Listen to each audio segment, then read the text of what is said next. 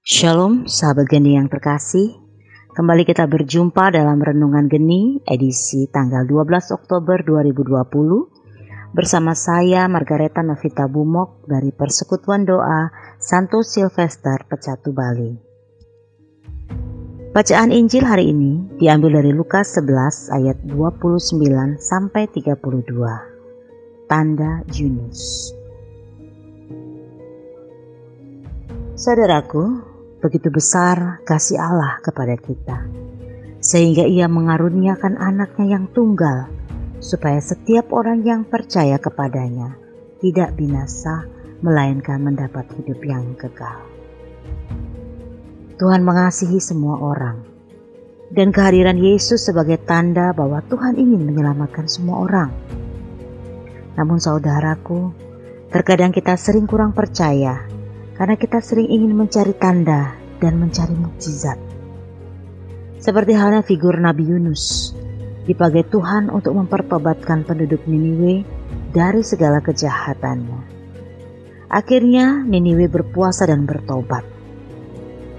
Yesus membandingkan mereka dengan penduduk Niniwe.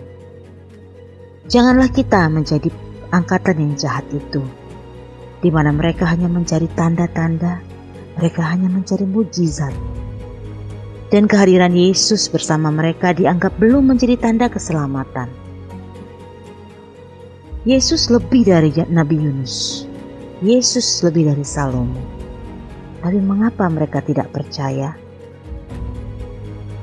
Menjadi perenungan kita bersama saat kita hanya ingin mencari mujizat yang besar, tanda-tanda yang besar, Seringkali kita juga lupa bahwa kita punya Tuhan Yesus yang besar, yang mampu mengalahkan maut bagi keselamatan kita.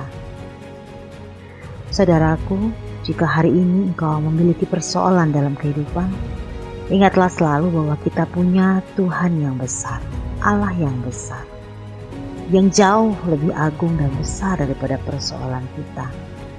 Karena di dalam Dia ada kekuatan, di dalam Dia ada pengharapan, dengan sikap hati seperti ini, maka kita menjadi angkatan yang baik.